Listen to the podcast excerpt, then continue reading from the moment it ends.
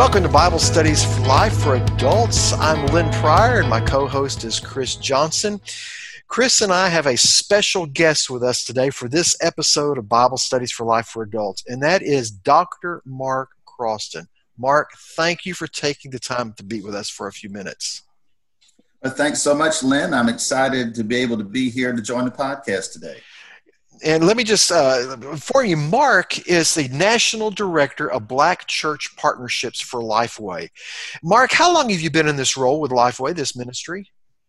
Uh, i've been doing this task for about seven years now. Prior to that i was a pastor in virginia for uh, 26 years and uh, Mark, it's it's obvious to me that you have a pastor's heart, and I absolutely love to hear you preach as well. Uh, I feel I feel good. I, I feel honored to consider Dr. Croston a friend, uh, a partner in ministry there. But Mark is with us for another reason as well. And this study that we're going to be talking about today on responding to politics, Mark wrote the study for us and did an excellent job with it. So uh, we're going to be talking about uh, how how should I respond to politics? And so uh, I told Lynn I was going to say this kind of out of the gate. Um, Lynn was uh, an advocate for us doing this this particular issue because of the timeliness, because of uh, where we were in election cycles. It felt like that it was a topic we needed to address, and uh, I was like, Lynn, we should never talk about something like this because we, we don't we don't want to we just don't want to go there.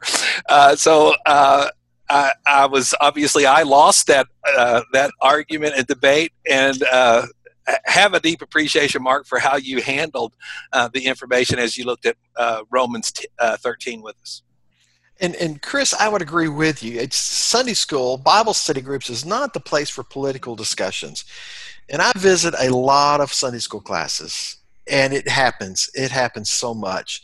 Uh, and uh, where I was driven for we need to do the study is because, like on social media, you Christians they talk politics all the time, but it's the tone in which they talk about them that bothers me. I do believe Christians should be engaged in politics in the political process, but it's how we represent Christ in that that just it just bugs me uh, that they will be talking about how much they love Jesus and then in the, in the next post they will say something awful about their the opposing political party. And that's just not christ-like. So that's why we're engaged in the study. And we're going to be in a, a passage um, that talks about government and, and, and the church's relationship to the government. That's romans 13 here's what we want to focus on we're not going to be talking about politics per se, but that, that we are to reflect Christ in how we interact with politics. So we're going to jump in uh, Romans 13. We're going to look at the first uh, 10 verses. Let me just start. Let me just read verse 1 because this really just kicks off this conversation. Let everyone submit to the governing authorities since there is no authority except from God, and the authorities that exist have been established by God. Just think how people react to that straight off the bat when they hear that. What are some of the ways we respond to that? I think lots of times we like it when the government likes stuff we like, and we don't like it when the government doesn't like stuff we like. So, so thinking about it from a biblical point of view helps us to be able to know when uh, when to uh, submit and follow the government, and and there are actual times when we should not follow the government. And I think both of those are in this text. That's a good point, Mark, and especially when you consider, and you point this out in what you wrote about the, the timing of this. Paul was, as he wrote, was under the Roman Empire. And I can imagine people listening or, reading Paul's words for the first time and, and to obey the governing authorities and go, wait, wait, Paul, Nero, he's the emperor. Yeah, and the government was very unchristian during this time as well. Unchristian, uh, immoral, ungodly in every way. And yet the apostle says to submit to this authority. So you got to remember that the government really does have a place in our lives. They bring a sense of order to our society. Uh, and so uh, they help us to collectively get some things done and we can't do some things in the absence of the government. And so we need the government to accomplish some of those things. And yet, there are times when the government may do some things we don't like. So, how do we know when we don't like something whether or not we ought to submit to that? That's one of the real uh, underlying questions, I think, for every Christian. So in, in the study, Mark, you mentioned several things that are those big picture kind of things that the government can do that we can't necessarily do for ourselves. So what would some of those be today? Uh, roads. They provide roads for us. They provide sewer. They provide water. We can't, I mean, I guess we could make our own road. I guess we could all dig our own well, but I would rather have somebody else to do that for me. So the government does an excellent job at some of those things. So national defense would be another one of those things. National defense would be great. Except if you live in Tennessee, uh, just about everybody has a gun. So you- Yes, there you go. But uh, and that's a good place for us to start, is because we do want to rail. We like to rail against the government. Yet to say, let's focus on the good that the government does for us. Uh, and you referenced here in, in, in what you wrote, uh, you referenced 1 Corinthians 14 40, where God, uh, or 14, where he says, God is not a God of disorder, but of peace. And you point out that that comes to how he instituted government. Government is orderly and it helps us keep our lives orderly. And I'm saying, and and I guess it's something that as Christians we have to wrestle with, and because this text clearly says that we have to submit to this authority, and so uh, so the question is, when do we do it, and when when not to do it?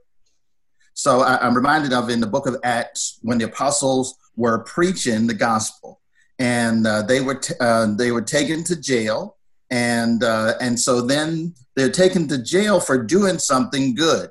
So in that uh, passage in Acts chapter five, they basically said we ought to obey God rather than people. So when when do we obey the government, and when do we obey God? Because both of these scriptures have to be true in our lives. I love the fact in verse three that he that makes the reference to that uh, rulers are not a cause of fear for good behavior. so if you're doing what's good, if you're doing what's right, you don't have anything to worry about. It's when you're doing what's wrong that that's an issue, and and that follows very clearly with some of the things that we just we just had in a study of First Peter that dealt with those same kind of issues. If you just always do good, always do what is right, that's what counts. That's that's the testimony. That's that's how we should live our lives. In an ideal world, that's true.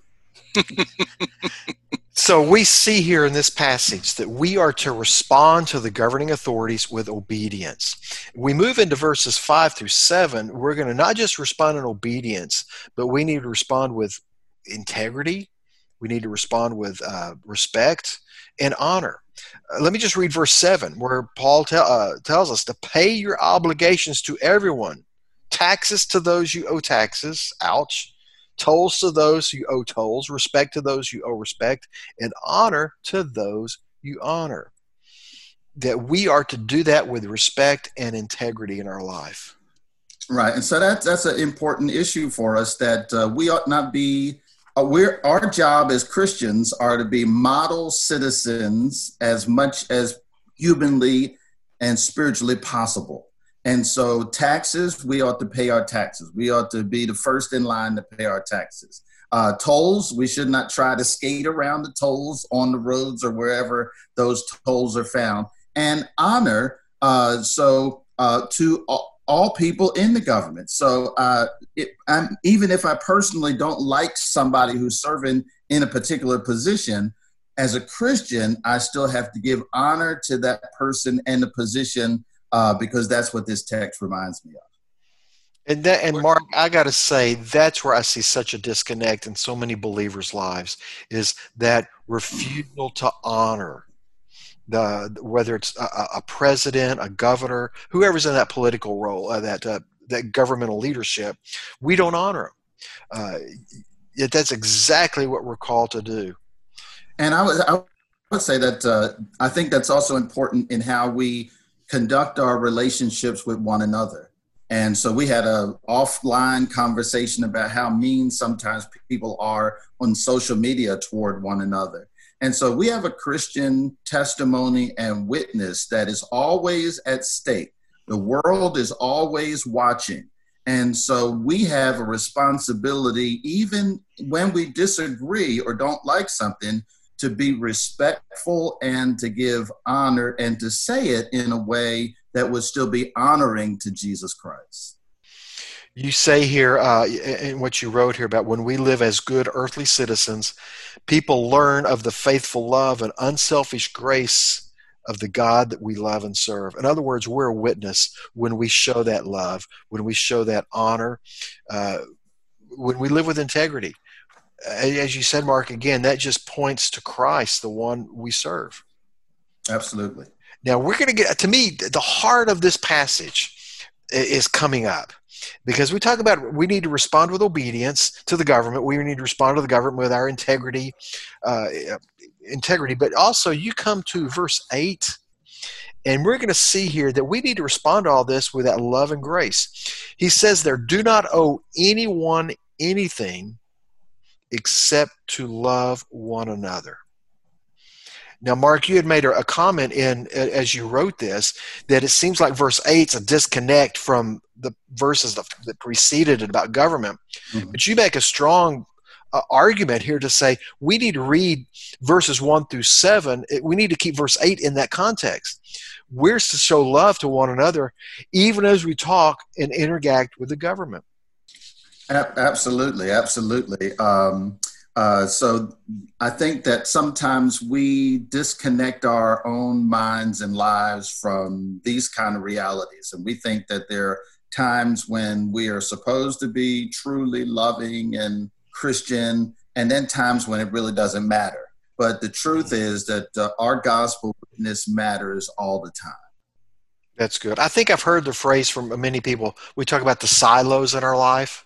You know, there's my church life silo and then there's my relationship to the government and family and different areas. And we we don't we tend to keep those separate. And this reminder i am to express love as i talk not as I just i engage with government but as i talk about government.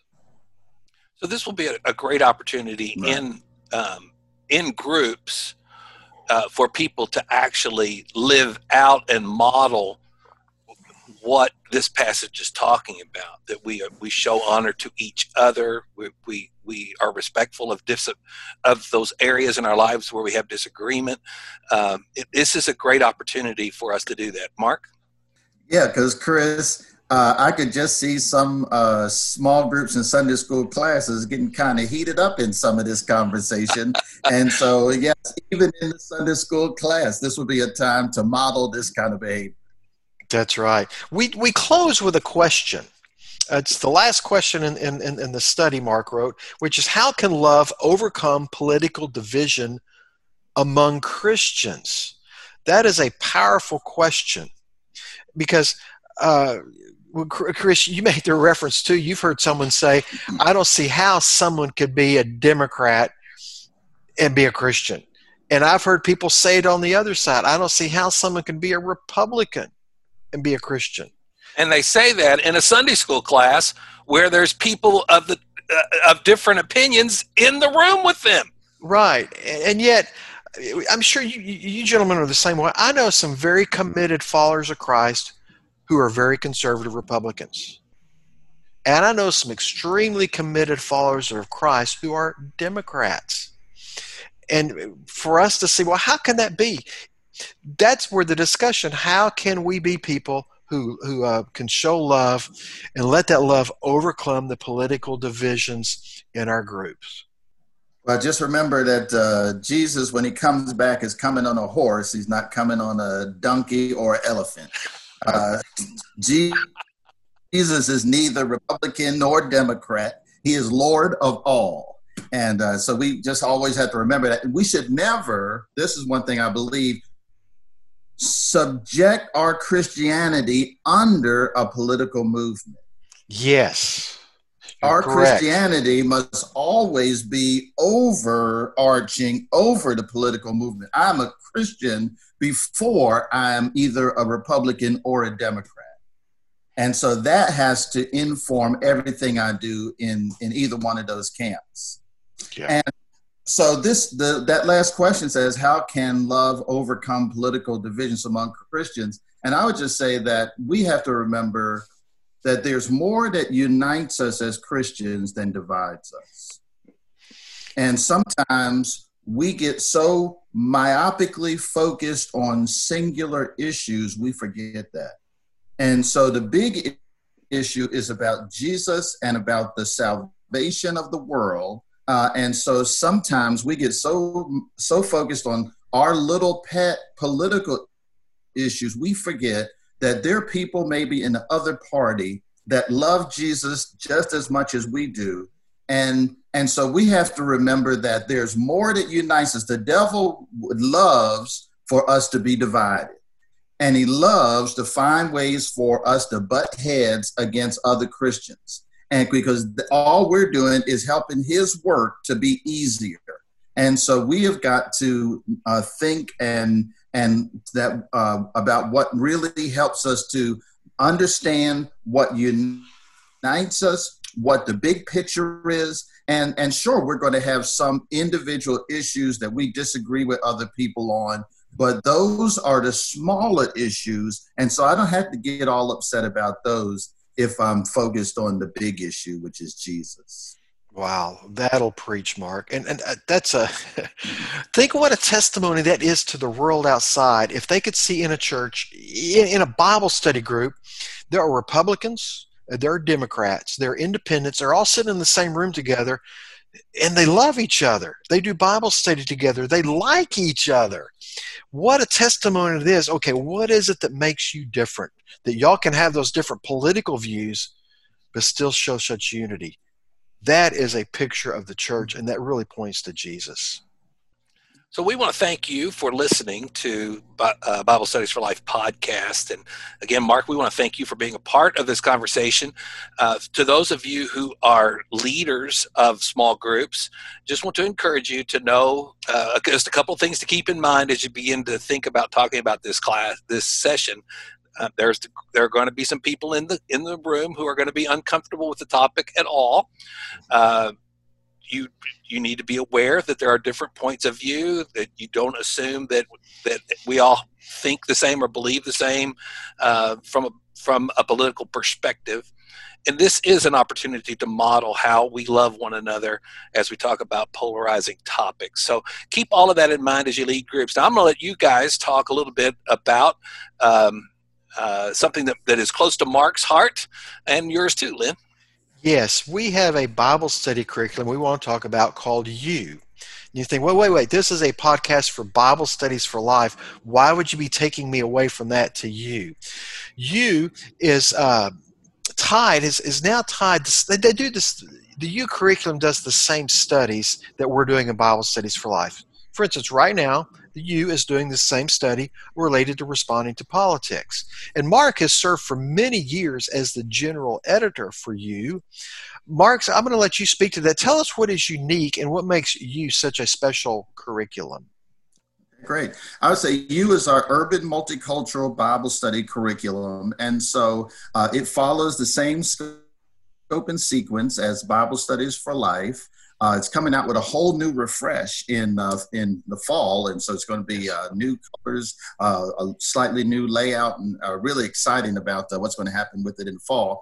But but it takes it uses the same outlines and scriptures as the Bible Studies for Life, but adds a little more urban flavor and contextualization to those products. Uh, so if you're in an urban center or, uh, you know, then uh, this could be a product that could be of interest to you.